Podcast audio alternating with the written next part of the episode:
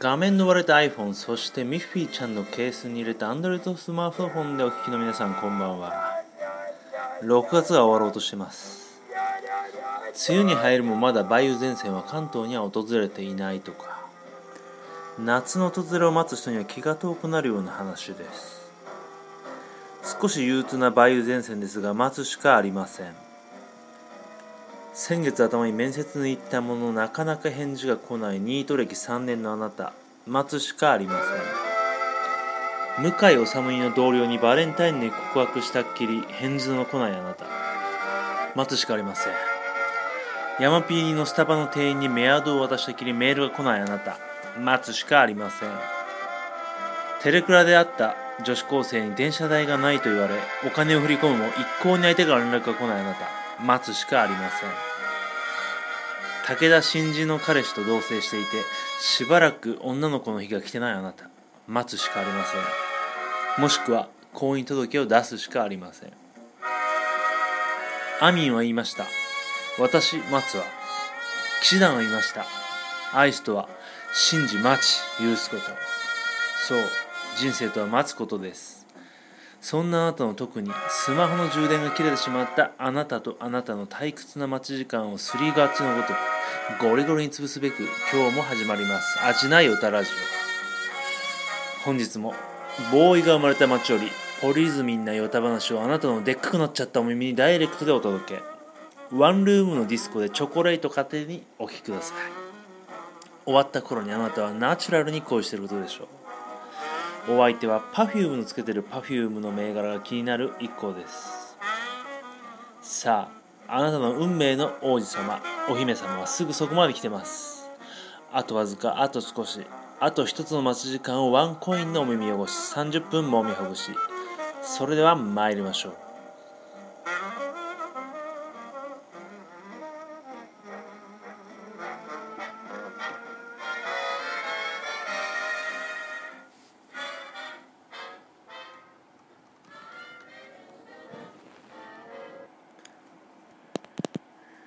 はい。というわけで、改めまして、こんばんは。えー、マイクのレベルの方はいかがでしょうかかなり振り切っておりますが、えー、味ない歌ラジオ第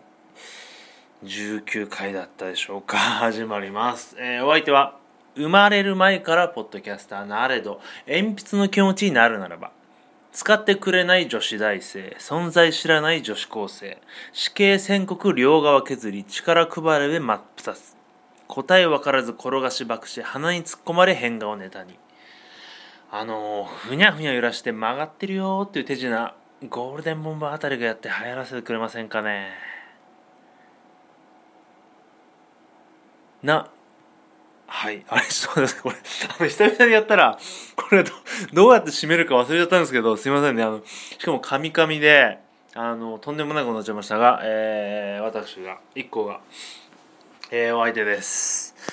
というわけで、本日も1週間ぶり、1週間ぶりなんですが、えー、さっきのね、どうやって締めるんでしたっけね、もう本当にすっかり忘れちゃったんですけど、あのー、1週間ぶりに撮っているんですけれども、あのー、まあ、前回お聞きになった方はわかると思うんですが、勝ち込まれまして、で、撮るのが中断されて、で、月曜日に、えーと、後半を取り、えー、その後火曜日ぐらいに曲部分を取り結果水曜日ぐらいに上げたのでなんか本当に水曜日に上げて木金ですぐ今日なんでねあのー、早いなと思ってもうこんな時期 こんな時期かと取る時期かなんて思って始めましたがまあそうですね、まあ、最近割とこの収録日というのは、まあ、朝からウキウキしたりえー、ちょっと 何を喋ろうかなと考えたり、まあ、割と乗り気味なんですが、あのね、今日もですね、まあ、ちょっとさっきね、もうビビって勝ち込まれる可能性はないか確認したら平気そうだったんですけど、今日もね、もう撮り始めたのが8時過ぎで、まあ、普通ならば7時ぐらい、まあ遅くても7時半には絶対始めないとダメなんですがね、まあグダグダグダグダですね、まああの、まあ最近ハマってるメタルスラックディフェンスっていうね、あの、スマホのゲームをやったりとか、まあ、ゆっくりお風呂に入ったりとか、まあ、あとちょっと後で話しますけど、ラジオの、あの、YouTube で聞いたりとか、そんなことでダラダラダラです。あとはまあ、あの、ラジオじゃなくて、ニュースをチェックしたりとかね。で、かけ、かける曲とかも、あの今日選んでますから、すべて今日やってるんですね、いろいろと。準備を。それがまあいけないんですけど、あのどっかに出かける時も当日まで準備しないっていうのが本当にあの自分のポリポリシーっていうか本当にそんなことポリシーなんて言ってる時点でいけないんですけどなんか気合入んなくてその日じゃないと、うん、一気に、えーと、駆け抜けたいっていう思いで、まあ、今日も、えーと、ここまでやってきて、まあ、撮り始めましたという話ですね。それでね、まあ、何から話しましょう、まあ、小ネタはちょっぴちょびなんですがまずはですねあの先ほど聞いてた、えーと、ラジオっていうのは、まあ、YouTube で聞いてたんですけど、あのー、おぎやはぎさんのメガネビーキを聞いてました。で、まあ、ちょっと順を追って話しますとですね、あのー、僕が一応定期的定期的っていうか、まあ、週1で上がると聞いております菊池亜美ちゃんの「一亜美9」をのポッドキャストちょっと聞き出したら一番最近ですねあのリスナーさんからこう募集してますね。えー、オープニングのセリフを募集してて、まあ、それこそ僕はね毎回こうしてあのー、ね前工場くだらなくやってますけどそそういったものをね送りつけてやろうかと思ってるんですけど、まあ、長すぎて多分ね採用されないと思うんですけどまあその一番最初のその亜美ちゃんが、えー、私先日行われた総選挙で4位でしたと。ただそれはあのやれる妄想総選挙でしたっていうことを言ってまして。でこれちょっと一回前話したと思うんですがやれる妄想総選挙っていうのがおぎやはぎさんがラジオで、まあ、去年から始めたもので、まあ、要はそのクソメンと言われる、えー、メガネビーキのリスナーさんたちがこのアイドルとかこの有名人はやれるだろうっていう、まあ、ちょっとですねこう言うと非常に汚くお下品に聞こえますが、まあ、おぎやはぎさんたちも言ってたように、まあ、アイドルたるものそして、まあ、女優とかは別だと思いますが、えーと、そういった、まあ、やれるって言葉は汚いですけどそういうないけるんじゃないかとか、まあ、この子だったら、まあ、自分、まあね、ガチ恋なんて言葉がある通り自分のものになるんじゃないか感っていうのは非常にそういうのを感じさせるそういうバイブスを出すっていうのは非常に大事だと思いまして、まあ、そういうのを、まあ、簡単に言えば、えー、争う選挙ですね。あのリスナーさんたちが投票するっていうまああのでね 投票数はすごい数なんですけどあれ本当に入れてるんですかね。まあ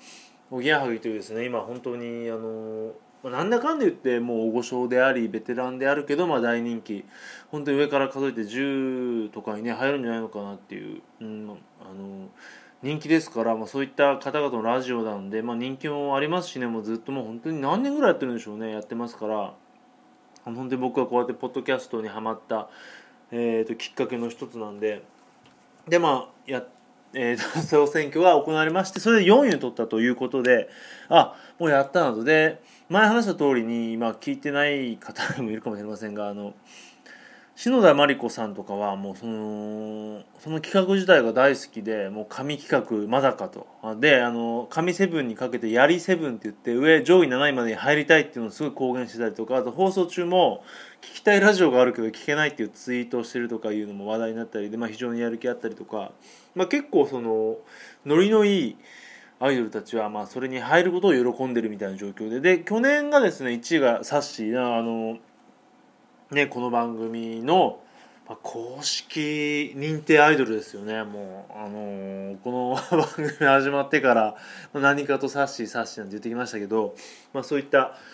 サッシーが去年1位だったということでで今年行われました。で、えー、ゲストにケンコバさんを迎えて始まりまして最初にあのー、あれですね候補速報あ速報じゃまずあの入ってる候補と速報を発表したんですね。でそのリスナーさんが、まあ、誰々誰誰はこういった理由で やるんじゃないかみたいなこと言ってまして。なんだかった例えばセリナ。セリナだったら、えー、セリナ セリナってなんかニックネームっぽくて呼びつけにしちゃいましたけどセリナさんだったらえティーバッグを写真撮れたからとか、えーと、篠田麻里子だったらまああのなんだでやりセブンに入りたいって言ってるからとかであとは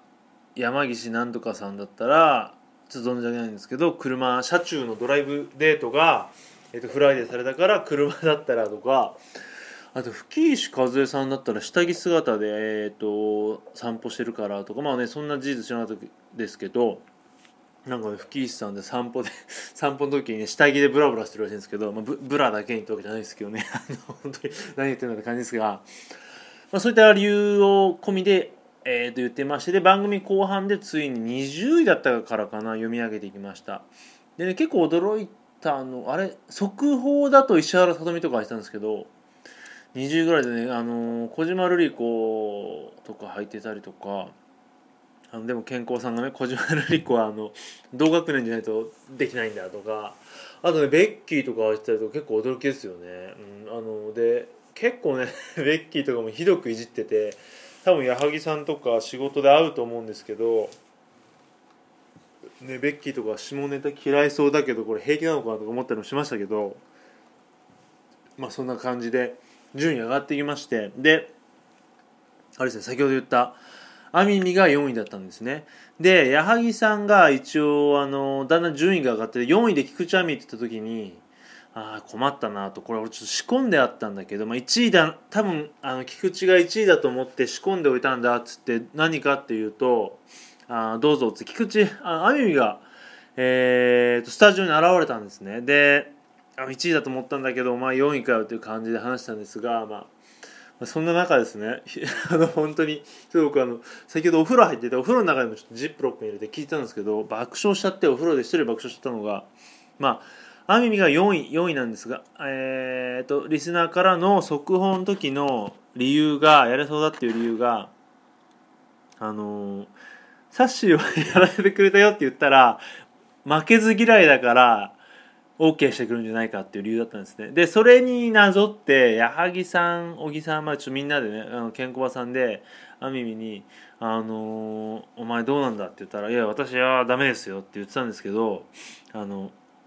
サッシーはやらせてくれたんだよ」つって俺たちみんなに。いろいろそれぞれの現場でって、まあ、軽いドッキリみたいな仕掛けなんですよ。そしたらまあその流れとか知りませんしはっきり言ってこういうノリって女性には分かんないと思うんですがあのなんだえー？みたいな感じですごい 信じててどうすんねどうすんねって言ったらあの私ちょっとここでは答えられないっていうまあちょっとすみませんこれ全然俺が言っても面白くないと思うんですが非常に面白いリアクションしましても大爆笑だったんですね。でこれちょっと YouTube で見れるんでちょっと確認してほしいんですけど見れるっていう聞けるんでね。それすごい面白くてやっぱりあのよくねドッキリ仕掛けられるだけあってあ、あのー、亜美ちゃんのそのドッキリ体制というかリアクション面白いなっていうことでうん。あのー、この子ねポッドキャスト俺よく聞いてるんですけどやっぱりなんだかんだなんか魅力あるなって思ってあの聞いてました。そしてまあちょっとそのまま話進んでいきますが1位はってなったら2位がねあの瀬山さんっていうアナウンサー俺存じ上げなかったんですがえーと、ゴッドタンとか出たりとかしてる方らしくてで3位がね吉高由里子さんだったんですね。それも驚きました、まあ、吉高由里子さんって言ったら先日あの僕は初めて初めてでもないか。甘いハイボール作った時買いましたけどあのウイスキーを買いましてウイスキーミルクっていうのをねえー、っと菊池さんがおすすめしたんで飲んでみようかなと思ってまあ飲んでみた、まあ、非常に美味しかったんですけどその時にジョニーっていうキリンだったかなウイスキーを買う時に孝太郎さんがジョニーを飲んでたんでね買ったんですがその時にですねトリスの CM をしている吉高由里子さんがあのトリスの CM をしてるんでポップみたいなトリスの瓶の上にこう軽い紙でね吉高さんがすごいこっちをカメラ目線で見つめてるポップがあってそれに危うくトリスを買いそうになったというね、まあ、どうにかそこでジョニーを買ったんで、まあ、僕のその意志の強さをみんなに皆さんにはね、えー、と褒めてもらいたいなと思うんですけど、まあ、そういったね魅力も込みなのか、まあ、吉高さんがまさかの女優でね第3位ってすごいなって皆さん驚いてましたけど、えー、と3位だったんですね。それで、まあ、どうしましょうね？ウイスキー ウイスキーの話後でいいですかね？第1位ですよそれで。そしたらもう残ったの1人しかいなくてですね速報で。サッシーだったんですね。やっぱすげえなっていう感じで結構その1位発表される前に健康さんとか矢作さんとかが指原は前回1位取ったことによって、まあ、あの総選挙本当の総選挙でも1位取ったんでだいぶそういったなんでしょうねこの妄想総選挙寄りの活動してないんじゃないかと全然してないんじゃないかって感じでもうこれ終わったらまだ分かんないけどまだ順位4位ぐらいまでしか発表されない時ですよ。にあの猛省してもらおうと説教だって言っててああやっぱ作詞を怒ってたのかって俺も思いましたしあのみんな思ってたのがまさかの1位。さすがと本当にね。でえー、っとねで でもないですけどすごいなと。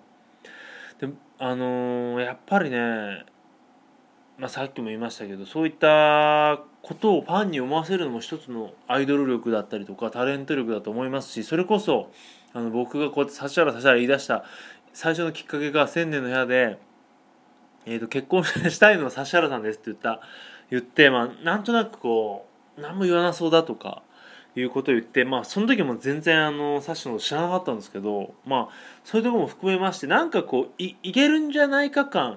ていうのは、まあ、別にそれは今回の妄想総選挙と飛躍しなくてもいいんですけれども全くこう高嶺の花でもうすごいシールド貼ってるよっていう感じよりはなんとなくこうやっぱ隙がある女性がモテるとよく言いますけどそういったとこそして国民の全てのあのああいったまあスキャンダルもありましたけどああいったものも含め国民の男性のそういった思いをやっぱりこう全て抱えているっていうところはやっぱサッシーの素晴らしいところでありやっぱり俺たちの指原まあ俺たちというか、まあ、この番組の公式アイドルですよ、まあ、公式ってあちらから公式してもらってます。し公認をしてもらってませんがやっぱりですねサッシー素晴らしいなっていうねあのあのちょっと総選挙のコメントがあまりにも真面目すぎてどうしたって思ってましたけどやっぱりすごいなっていうあの力自力を感じました。あの2連覇あっちは2連覇できませんでしたけどあのこっちは2連覇でしたしまあこれ多分毎週やってると思うのでまあ非常にねあの楽しみだなという感じです。そしてまあおぎやはぎさんこのメガネビーキっていうのは非常にまあ他にも例えばバナナマンとかえーとまあ最近はまあちょっと山ちゃん聞いてないですけどアンタッチャブルもう今やってないですけどね聞いたりしてきましたけどやっぱり企画やる企画は非常に面白くてこのラジオ「あの君の名は」とか、まあ、全部今多分アーカイブいけると思うんですけど「まあ、君の名は」っていうコーナーも面白かったですし、まあ、動物で誰が強いんだっていうのも面白かったしあとですねあのダイナマイトエクスタシーって言ってこれもね結構あの下ネタなんですがあのまあセクシーアイドルの方から、えー、グラビアアイドルそして一般人の和子さんっていうすごい人が出てくるんですががあの矢作さんと妄想でベッドで交わりましてそのその激しい声でその争うって、まあ、これも口で言うと非常にくだらなく卑猥に聞こえますが聞いてもらうとすごい面白くて全部バックナンバーあると思うんでまあちょ今 第何回って言いませんけどあのググってもらうと文字とかでも出てくると思うんで本当にねこのおぎやはぎのやる企画って非常に面白いし例えば今回の妄想総選挙なんかも、まあ、芸人の中でもやっぱおぎやはぎだからできたのかなってこある程度人気がありさらには何でしょうねこの2人って一切そういうなんかなんなんつうんだろうな。えーとチャラさがないし軽さがないんですね。で変な話こうがなんつうんだろう肉食系の匂いもしないじゃないですか。そういう人たちそして人気のある今の地位でやるという絶妙のバランスがやっぱりこういった総選挙を面白くしたと思いますしそういった女性陣も乗る全く嫌味がなくできるんじゃないのかなっていう意味ではあの非常にやっぱりおぎやはぎってすごいなと思うしあの貴重だなと思いますしそれをしっかり自分たちで把握した上でこういったきあの企画をねやってくれた方が本当にあの素晴らしい人たちだなという感じですね、えー、と前半戦をね終えようと思います。そしてですねこれがまたねフランスいやイタリアのちょっとねあのワールドカップ敗退しちゃって残念でしたがイタリアの、えーと、アーティストさんの曲を流します、え、読めませんので、えーと、詳しくは「味な与太ラジオ」えー、 Seesaa ブログの方でご確認ください。メシナ・イコノクラスターさんでえー、曲はですね、えー、っと、あれ？これ曲名がどれになるんだ？ちょっと待ってくださいね。どっちが曲名だ？えー、っと、すいませんね。これちょっと間延びしちゃいますが、やべやべ、これ、ネットの方が固まったか？あすいません。あのね間違えました。リメサトゥアイコノクラスタさんでメシナアイクナスタスです。すいません。これ確認してください。全く読めません。ではどうぞ。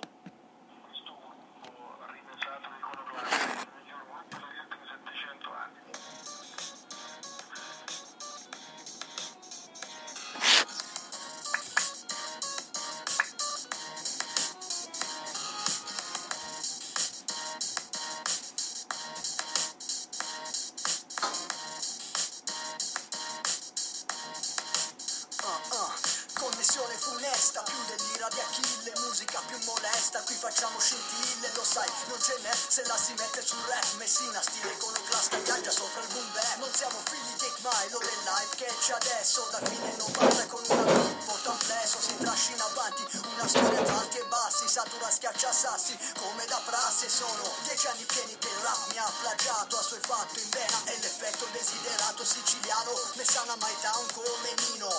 Birraccio in mano tra le labbra uno spino Peppe, Cirino che stende il tappeto. Rade tra man man firmano il nuovo decreto. Micro e cuffie non DJ schiaccia play. Iconoclasta torna in auge nel 2006 2007 stiamo dentro come Provenzano. Canto, zero cash nella mano Tanto. Se c'è soldi e bei vestiti Poi ti scopri travestiti come Lapo e Calissano. Ste che spacciamo. So questa rime ti giuro che la amo. Tu sposi una squadrina che ti smerda con Malvano Questa è la mia storia che non cambia traiettoria Come un aeroplano in mano a un talebano Il Rap il nostro ramo qua ce la sappiamo Lunga come la minchia di un nano la suono americano mentre vivo da italiano Questo mondo è troppo strano nel posto dove viviamo Sai, conta la tua scienza se rispondi alla domanda Solo la tua provenienza oppure chi ti raccomanda Chi ti manda? Chi è tua mamma? Se la gallina piano Io vengo dalla strada e rubo le auto con buzzata Andiamo!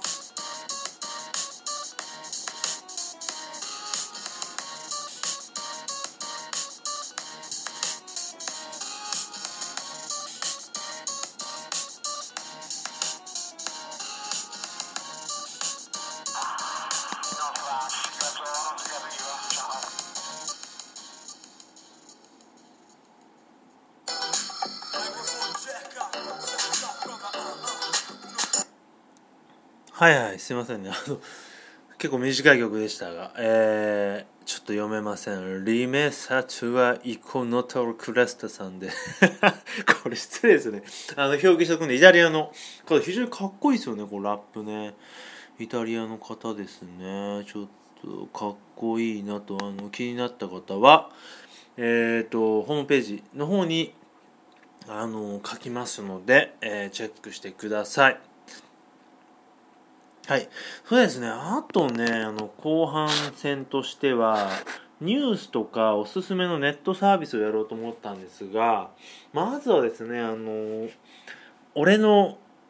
考マシンガンという、まあ、仮名、仮名のコーナーで、あの、この1週間ね、僕がちょっとふと思ったことを、もう羅列していきます。あのちょっとそんな長い話にならないんですが、過剰書き的な感じでね、いきたいと思います。はい。ピロリンという感じで言いましょう。まずえっ、と今あのプリクラって非常にメデカデカめ効果とかであのすごいことになっちゃうじゃないですか。顔顔とかあの女性が。男性もですけど。でそれはいいんですけど それに並行してなんか女性のメイクとか本物もちょっとそのプリクラに寄ってきてるような気がして。あの例えばそうですね。名前出すのもあれかな。芸能人とか見てるとあれってあのすごいちょっと純な感じが可愛かった子が気が付いたらすごい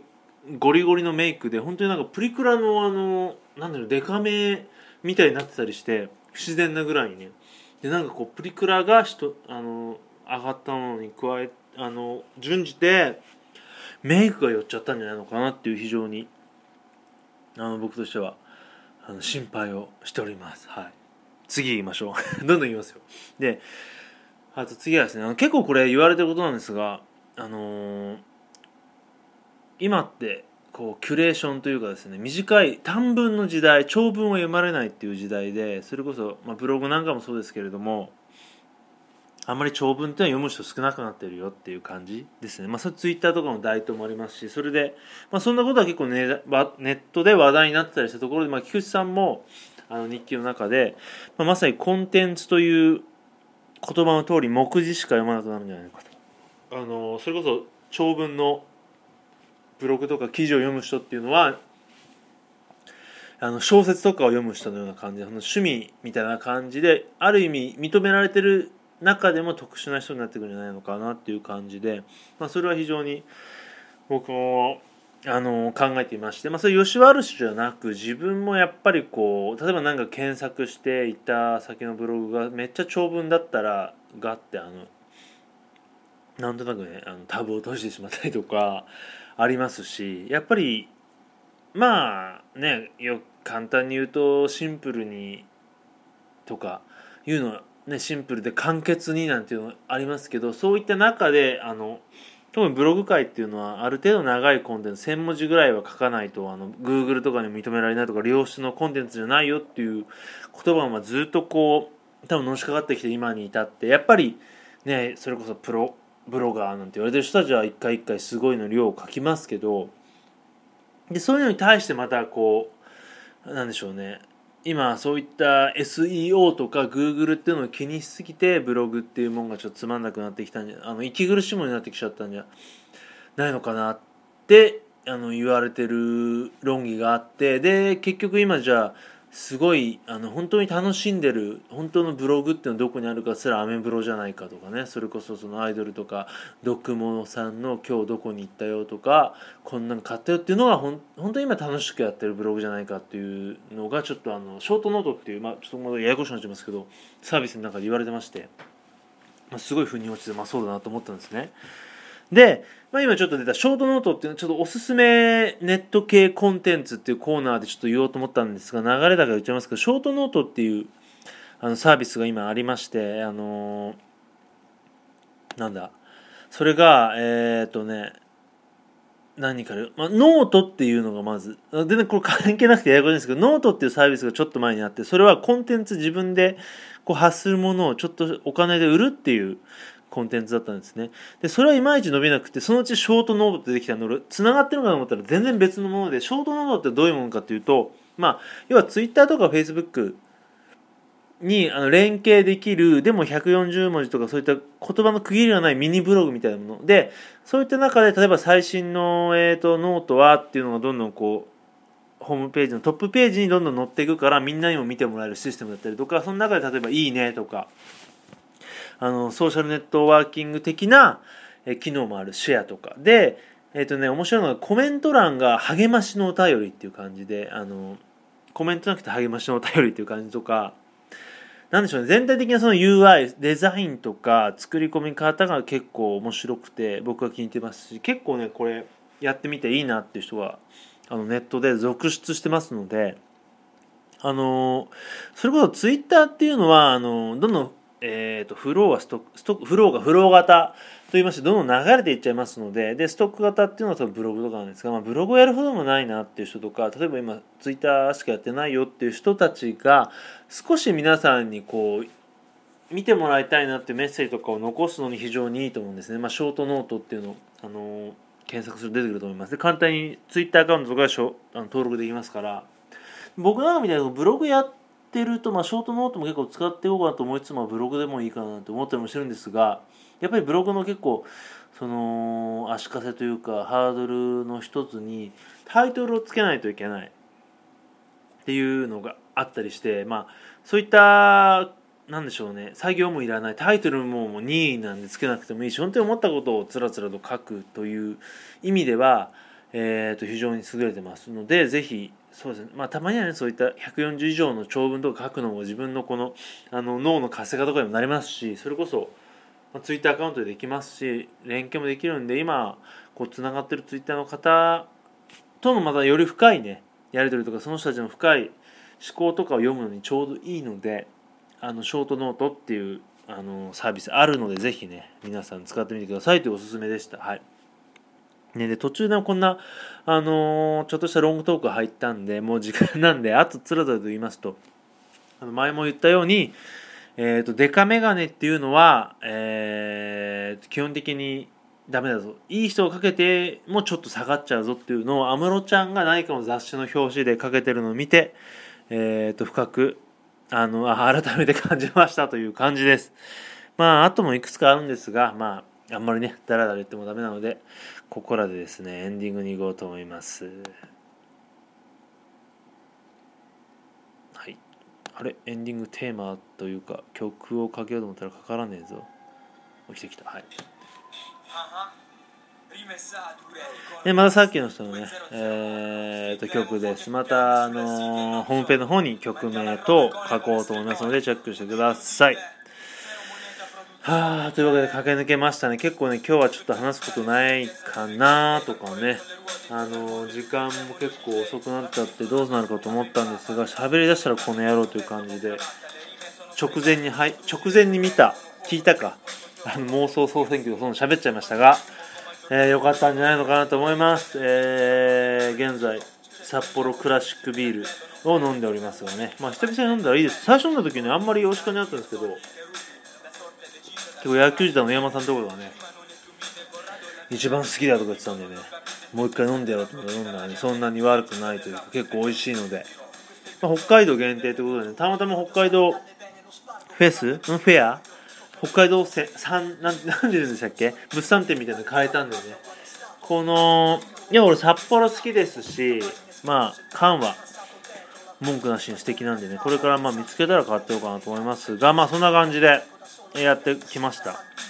えー、アジアヨタラジオね。ちょっともう1曲目終わっちゃいそうでやばいなって感じですがえっ、と終わりたいと思います。